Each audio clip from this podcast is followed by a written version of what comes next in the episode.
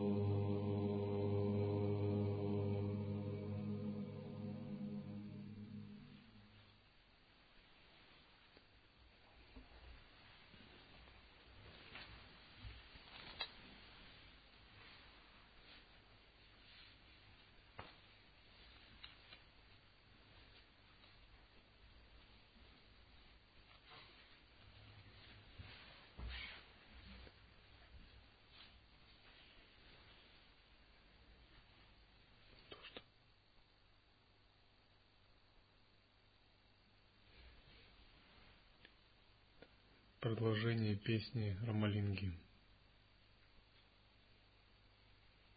Я был потрясен. Ты знаешь, когда я видел, любит, имеющий место в душе. Нет, нет. Когда я видел людей, имеющих месть в душе. Когда я видел людей, имеющих месть в душе, кричащих и ссорящихся, подобно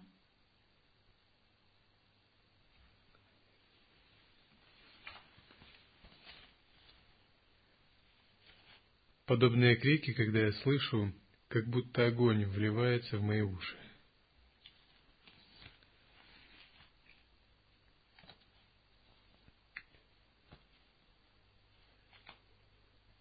Говорят, боги не хотят подходить близко к людям, хотя могут в любой момент.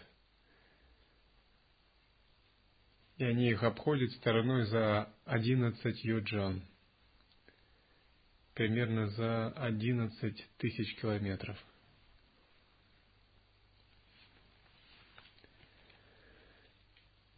Потому что энергия людей, если они близко с ними соприкасаются, она для них слишком грубая, неприятная.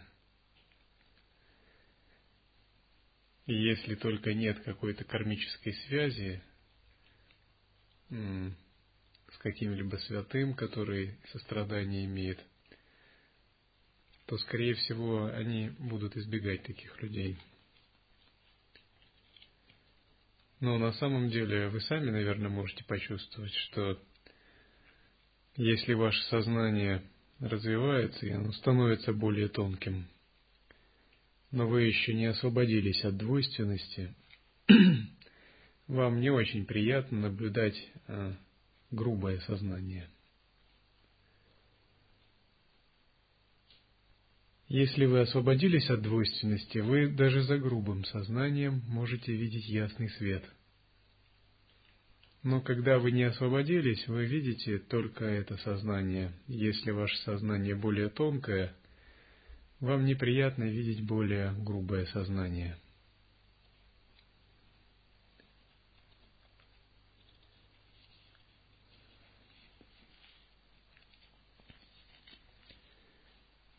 К примеру,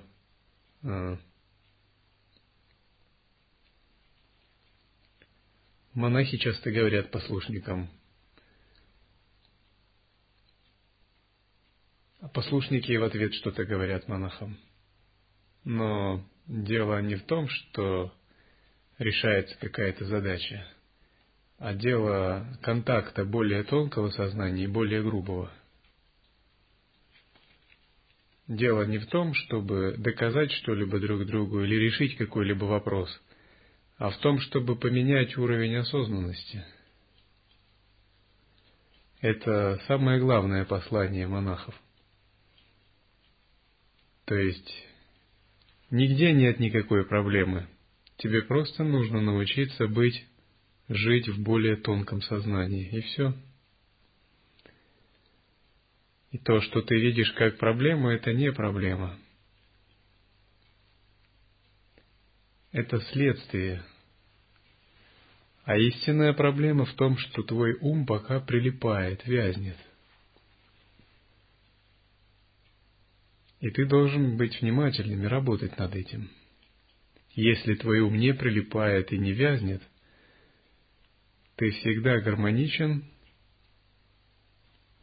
и у тебя всегда все получается. Все выходит как надо.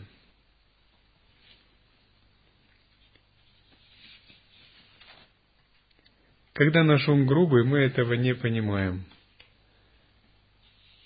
Мы хотим изменить мир, изменить других. А, мы думаем, что это вот так, а это не так. На самом деле все это иллюзия, конечно. Нам просто нужно сменить уровень осознанности. Тогда внезапно и мир поменяется. Мы увидим, что тот мир, о котором мы мечтали, он всегда был, просто нас в него не пускали из-за нашего грубого сознания. Не то чтобы не пускали, мы сами не могли туда попасть.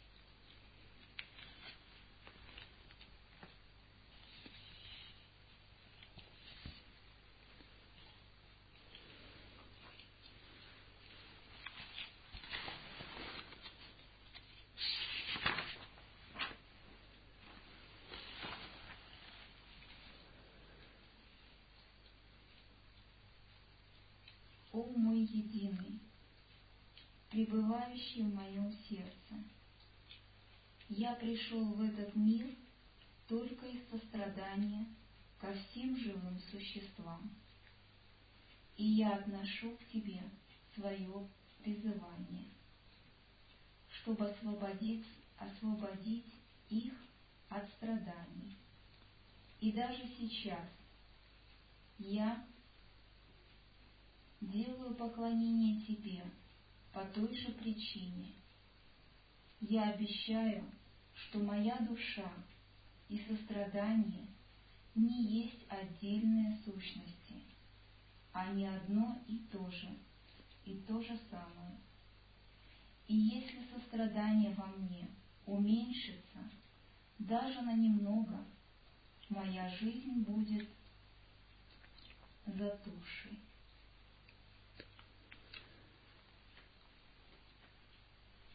Будучи неотделимым от ясного света, Рамалинга говорит, что он пребывает здесь только по одной причине – сострадание.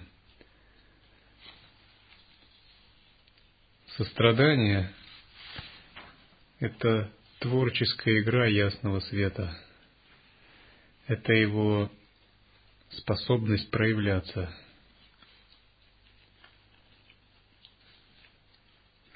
Когда вы полностью устраните в себе мысли о себе, и у вас будет ничего, кроме сострадания, вы станете по качествам идентичными ясному свету.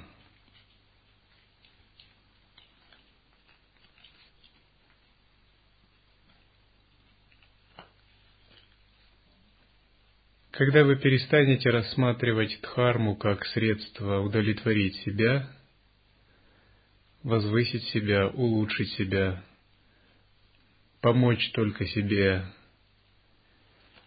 и начнете ее рассматривать как средство помощи другим, это станет возможным.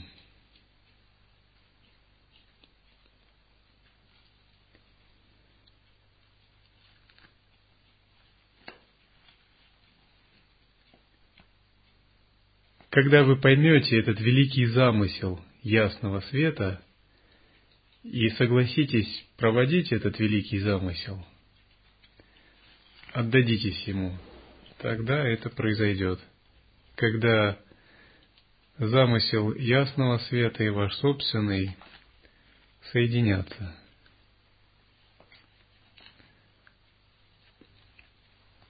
Замысел этот, конечно, не основан ни на логике, ни на человеческих целях. Он связан с уровнем осознанности.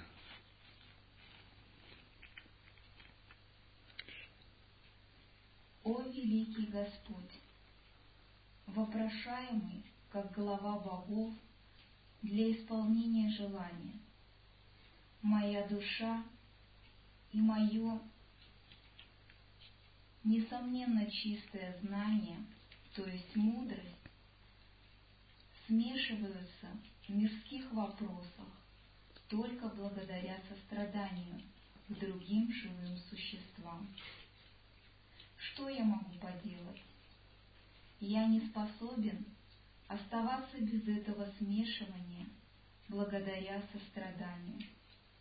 Моя душа и сострадание постоянно остаются во мне, как два нераздел... две нераздельных сущности. Если сострадание уйдет, моя жизнь покинет меня. Твой святой ум знает это.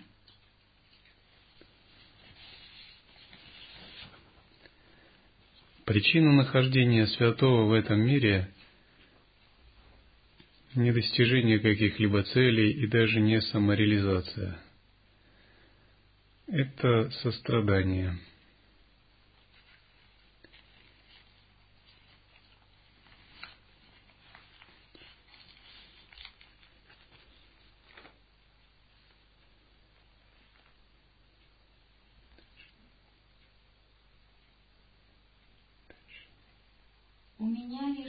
одно плохое качество – соединение себя с миром из-за сострадания к другим живым существам. И я не соединяюсь с миром ради какого-то мирского наслаждения, увлекшись чем-то, что я не имею сейчас.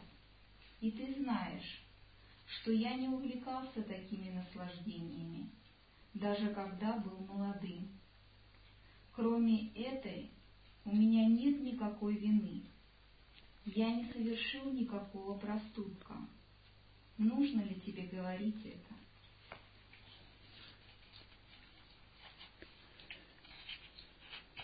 Ты безграничный, благой, милостливый Отец. Ты сам создал сострадание, и ты сам заставил прийти меня в этот мир — и ты знаешь это. Почему я должен повторять тебе это? Потому что я твой сын. Это для меня говорится, и я говорю это. И что бы ты ни говорил, я выносил это, и я не уклонялся от того, что ты говоришь.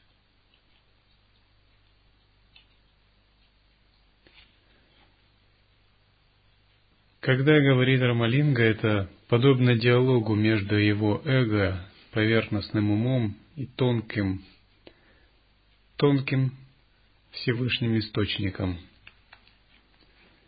Он говорит, я никогда не уклонялся от того, что ты говорил. Это означает, что грубая часть ума всегда подчинялась этой тонкой части – когда мы не слушаем эту тонкую часть, то грубая часть ума начинает ее затмевать.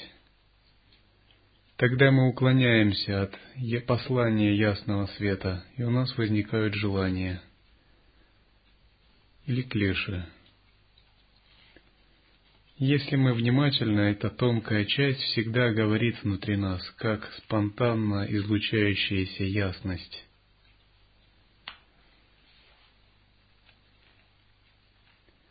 Санга, Дхарма, Гуру, три драгоценности, можно сказать, это проявление этой ясности на грубом уровне.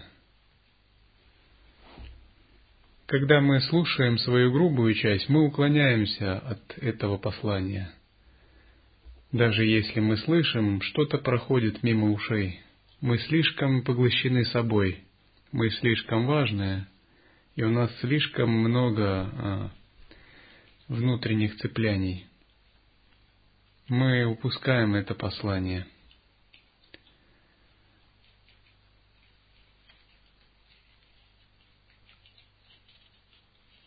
Когда мы перестаем слушать все эти внутренние колебания, внезапно мы к нему раскрываемся –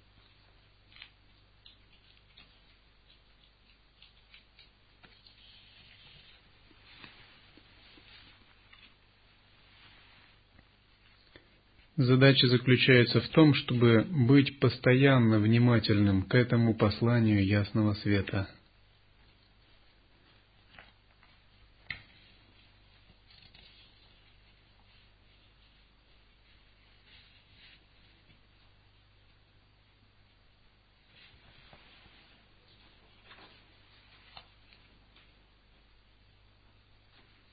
Тот, кто не делает ни малейшего ни малейших различий при, обращ...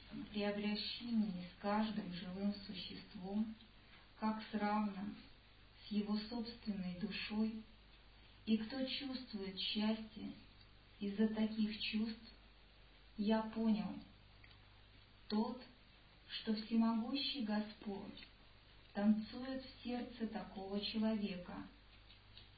И мне бы очень хотелось стать его слугой.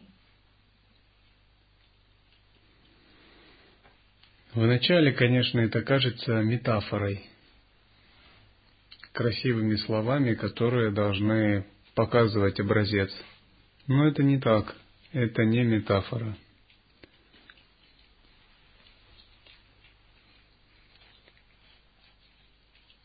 Все живые существа неотделимы от нашего ума, они являются этой энергией. Когда мы распознаем ясный свет в живых существах, внешние оболочки нас больше не обманывают.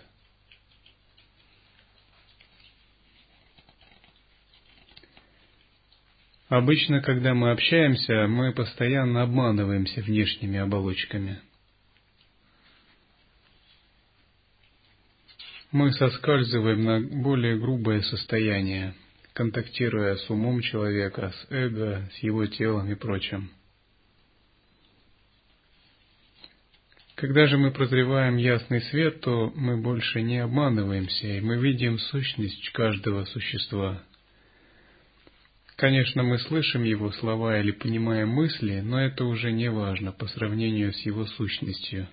Он нас больше не введет в заблуждение – мы не можем на него разгневаться, критиковать его всерьез. Мы знаем, что все это игра ясного света. Мы не можем разозлиться,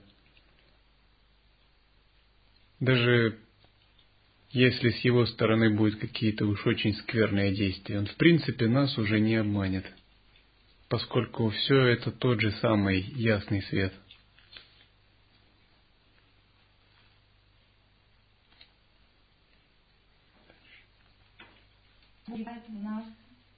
без нашего знания о нем. И из-за этого его называют вором. Это другое значение для Калвана, того, кто делает тебя счастливым, оставаясь внутри ума и крадет твою любовь. Подобно любовнику, пребывающему внутри ума любви, и заставляющему чувствовать счастье.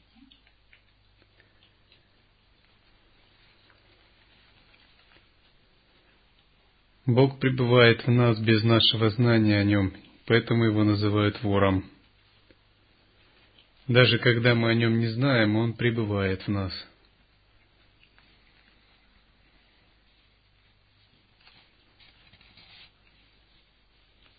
Есть единственный способ знать о нем это непрерывно направлять свой ум на него.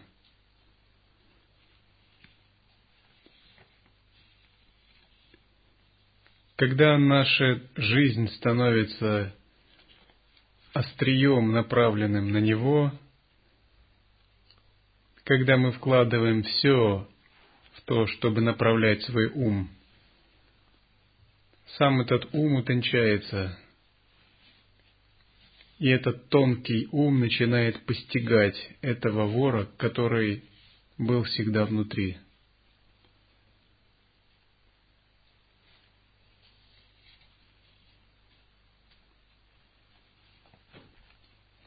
Тогда Когда ум начинает постигать его, он полностью начинает плавиться, исчезать, чувствуя свою совершенную ничтожность, совершенную а, внешнюю обусловленность и механичность, понимая, что он есть нечто производное, а не само по себе. И когда он подходит к полному уничтожению, внезапно мы становимся пустыми, полностью пустыми. В нас возникает настоящее смирение, приятие всего как есть, без комментариев – Когда у нас возникает полное смирение, и мы становимся абсолютно пустыми, наступает ответный импульс ануграха. Этот ответный импульс настолько мощный, что мы даже не подозревали, что такое возможно. Это толчок, который растворяет оставшиеся иллюзии кармы тогда мы видим, что практика может длиться без усилий. Более того, только без усилий и возможна истинная практика. Усилия нужны были, потому что мы были связаны умом и своим эго, и мы не были распахнуты этому импульсу. Импульс был всегда, но мы были для него закрыты. Когда ум очистился и утончился, и ушло понятие о себе медитирующем и о себе как прилагающем усилия, мы соприкасаемся с этим мощнейшим импульсом. Тогда в нас начинает вливаться огромная энергия. Мы видим, что она всегда излучалась, но мы были на нее не настроены. Мы, ничего не делая, получаем эту огромную энергию потому что мы стали просто пустыми. У нас поселилось настоящее смирение, мы перестали проецировать э, на реальность свои иллюзорные взгляды.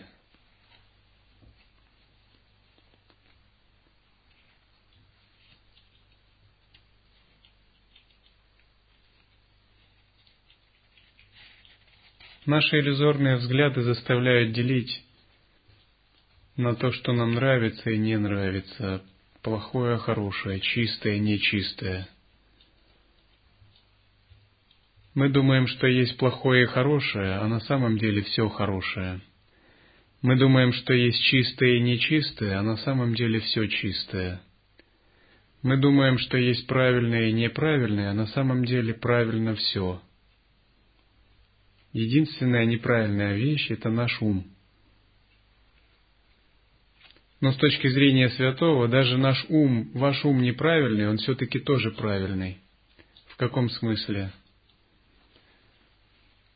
Ума не существует в самом деле самого по себе, а проявление даже извращенного, заблуждающегося человеческого ума есть лила игра ясного света. То есть, может, человеку и не кажется, что это лила, и он страдает по-настоящему – но святой это видит, что это в самом деле лила. И, собственно, он видит, что ясный свет не страдает, а страдает конкретное эго, которое заблуждается в отношении самого себя. Это не значит, что мы не можем понимать в относительном мире, что есть низкое, а что высокое – по мере практики различающая мудрость только углубляется, и мы можем отличать даже вплоть до самых мельчайших оттенков. Тем не менее, когда мы различаем, мы больше не связываемся своим развлечением, как раньше. Мы видим все, что все это развлечение – это игра ясного света, и мы больше не делим реальность всерьез, не схватываемся ее мы как бы различаем условно, говорим, условно это плохо, а это хорошо, это условно. Условно это чисто, а это нечисто. Но в абсолютном смысле мы видим все абсолютно совершенным, чистым, поэтому у Брахмана есть термин «незапятнанный», «ниранджана».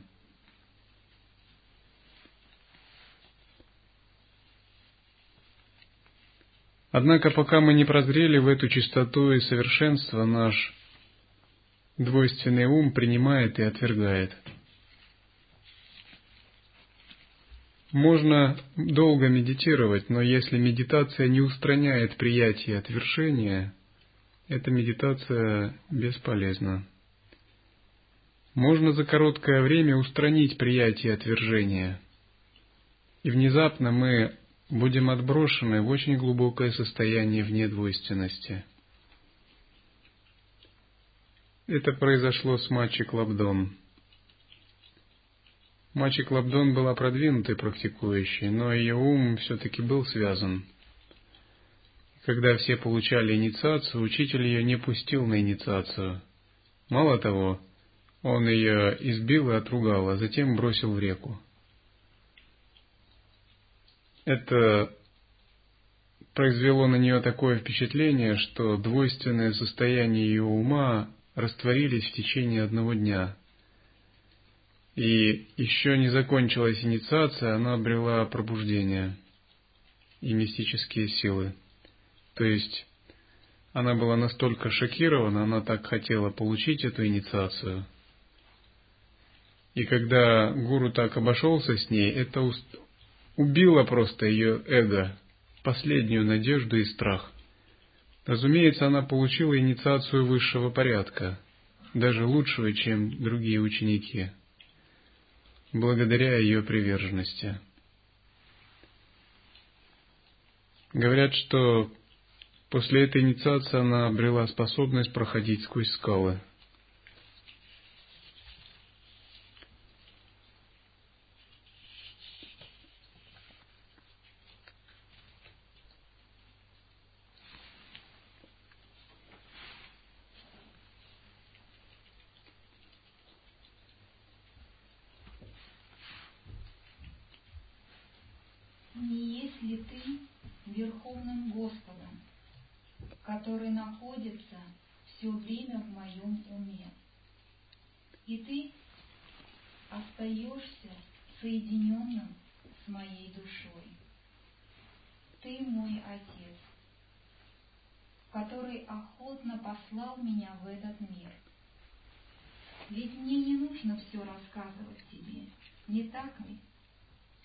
Но это принцип, которому нужно следовать. И поэтому я все рассказываю. Существует ли нечто, чего ты не знаешь?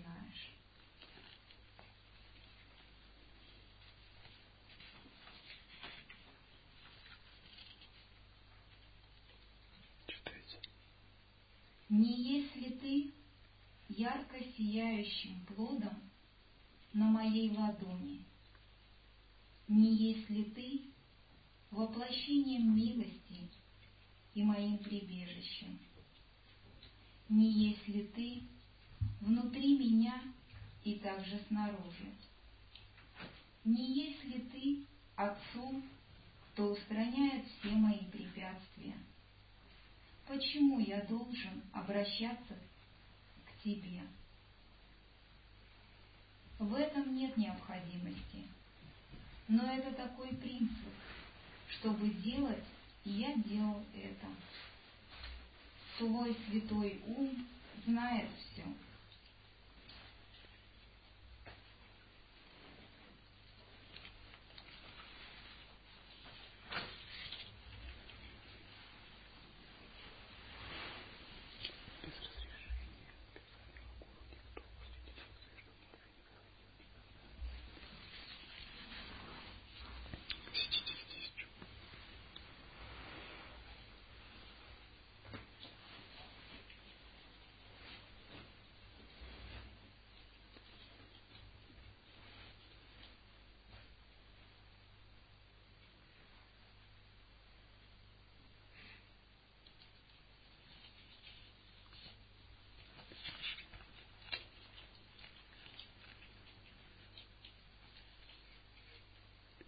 Реализацию обычно сравнивают с ярко сияющим плодом, который можно видеть как на ладони, плодом Мирабалана или яблока, растущего в Индии. Когда наш ум сияет, реализация подобна такому плоду, который мы можем видеть прямо. Воплощение милости. Когда исчезает двойственность, мы обнаруживаем ясный свет как такую милость, как то, что достается даром, как то, что дается, а не достигается. Разумеется, вначале мы чувствуем, что мы достигаем, и что без наших усилий ничего не обойтись. Это так. Если вы не будете прилагать огромных усилий в служении, в практике и во внимательности – вы не достигнете. Вы накопите, накопите заслуги, это так. В следующей жизни можете переродиться на небесах махасидхов. Это неплохо, в чистых землях. Но для того, чтобы реализовать большее, нужны огромные усилия –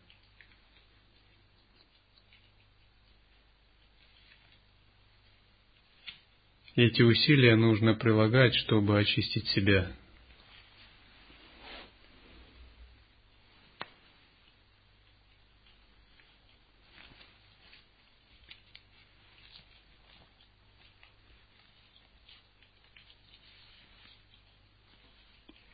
Когда же мы очистили ум, мы обнаруживаем, что усилия нужны не для достижения ясного света, а для очищения ума. Сам ясный свет проявляется как милость, то, что дается, потому что то, что происходит затем, настолько беспредельно, что мы видим, что наши усилия неизмеримы. Разумеется, даже смешно было бы думать, что двенадцатилетние усилия приведут к достижению вечности. Миллиарды кальп назад и вперед существует бесконечный ясный свет – а мы тут за 12 лет его реализовали быстро, три года посидев в ретрите.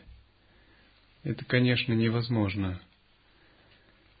Мы очистили ум, но все остальное произошло по милости, как подарок.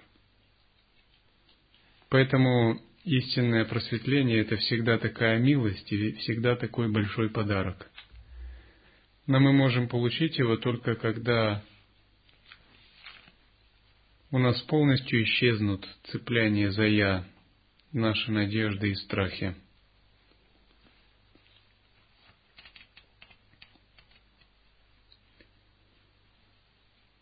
Моим прибежищем, истинное прибежище, разумеется, это только недвойственность.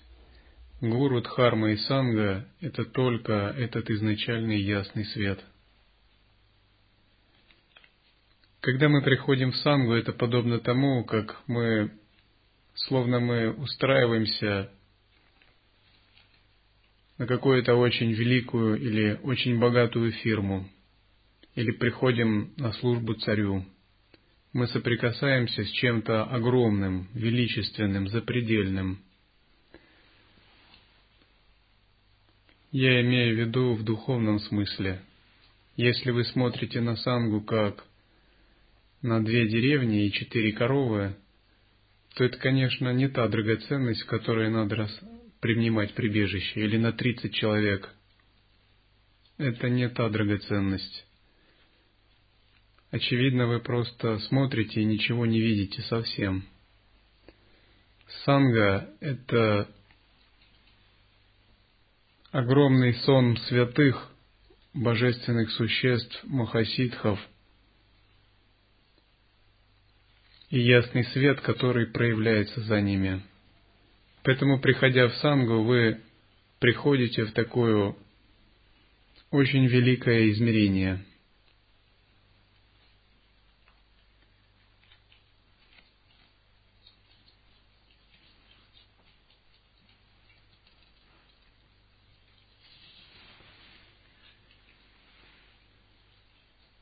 Когда ум утончается, вы можете видеть истинную сангу.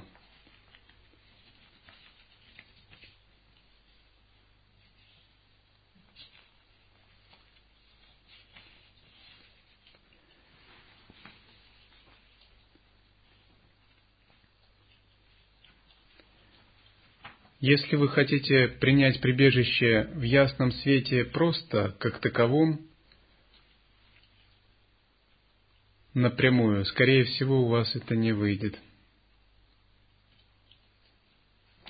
Это подобно тому, как если вы хотите попасть к президенту, вы просто его не поймаете. У вас шахте не хватит к нему войти в кабинет. Вас где-нибудь остановят. Вас остановят уже сразу у первых ворот, и вы эти первые ворота не пройдете. Может быть, конечно, очень льстит самолюбию, что ты можешь сам, минуя все, попасть прямо – Однако первый охранник же вас остановит, не говоря о более высоких инстанциях.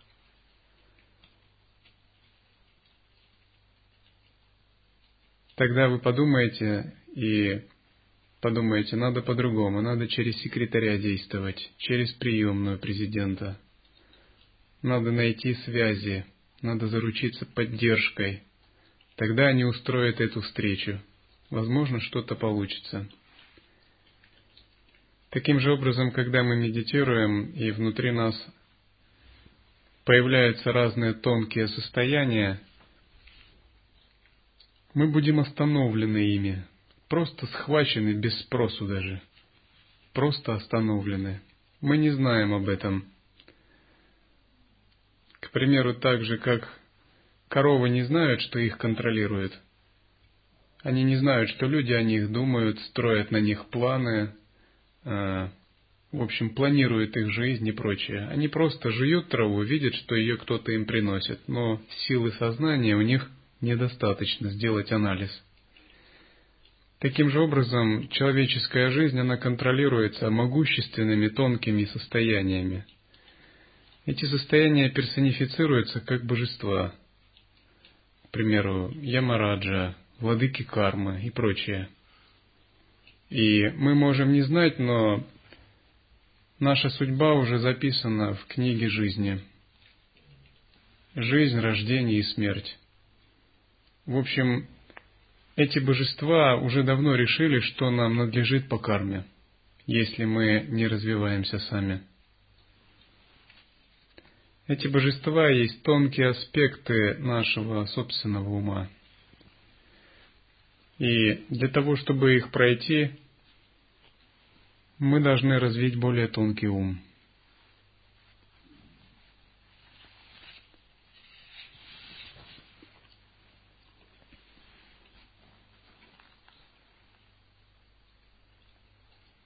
О, достойная вещь, равная всем. Вплоть до этого времени я переживал страхи, страдания, трудности и все беспокойства через недостойную личность во мне, только ради всех других, а не ради меня самого.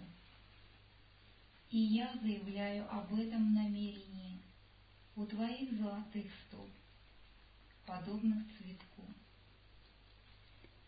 Я не имею ни малейшей меры, никаких увлечений, никакого страха или беспокойства из-за себя.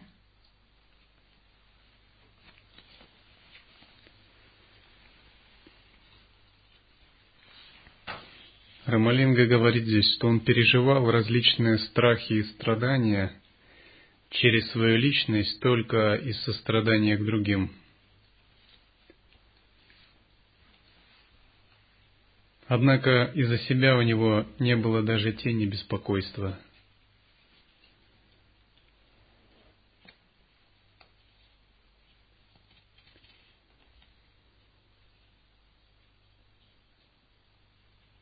Когда возникают различные трудности, это означает отсутствие истинной веры. Духовный путь, он действительно очень труден. Но если эта трудность становится психологической, это следствие слабой веры. То есть трудностей нет, а есть просто отсутствие веры, и все когда у вас есть вера в это изначальное сознание, у вас, даже если возникают трудности, вы их проходите играючи, вы смеетесь над ними. Когда вы думаете, о, я так устал,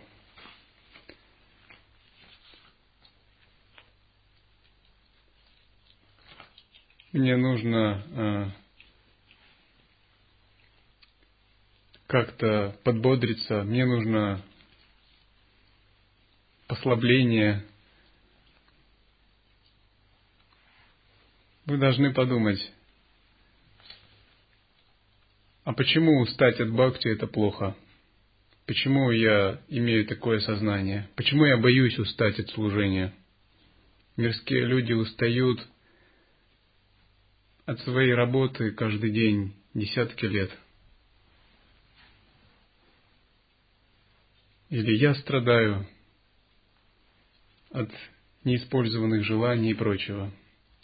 Если у вас есть истинная вера, вы можете подумать, а почему не пострадать на духовном пути? Вернее, почему это плохо? Разумеется, нет смысла искать страданий. Однако, когда у вас есть эта вера, вы можете все рассматривать позитивно, превосходно, думая, это самый лучший способ превзойти мою карму. Или со мной так плохо общаются, ко мне так предвзято относятся. Если у вас слабая вера, это будет вас вергать в уныние. Если она сильная, вы можете думать, вот это да, вот это здорово. Кто мне еще так отмоет карму в короткое время? Это просто благословение какое-то.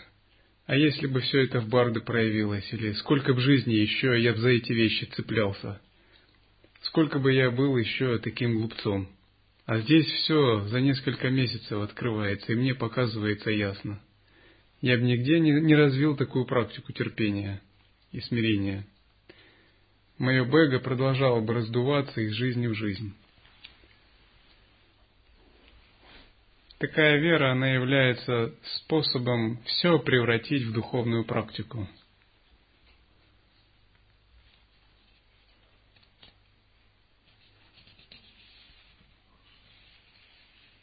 когда вы ее обретаете, вы обнаруживаете, что ваше ложное «я» полностью исчезло, и вас больше ничего не интересует, кроме такой абсолютной веры. Это э,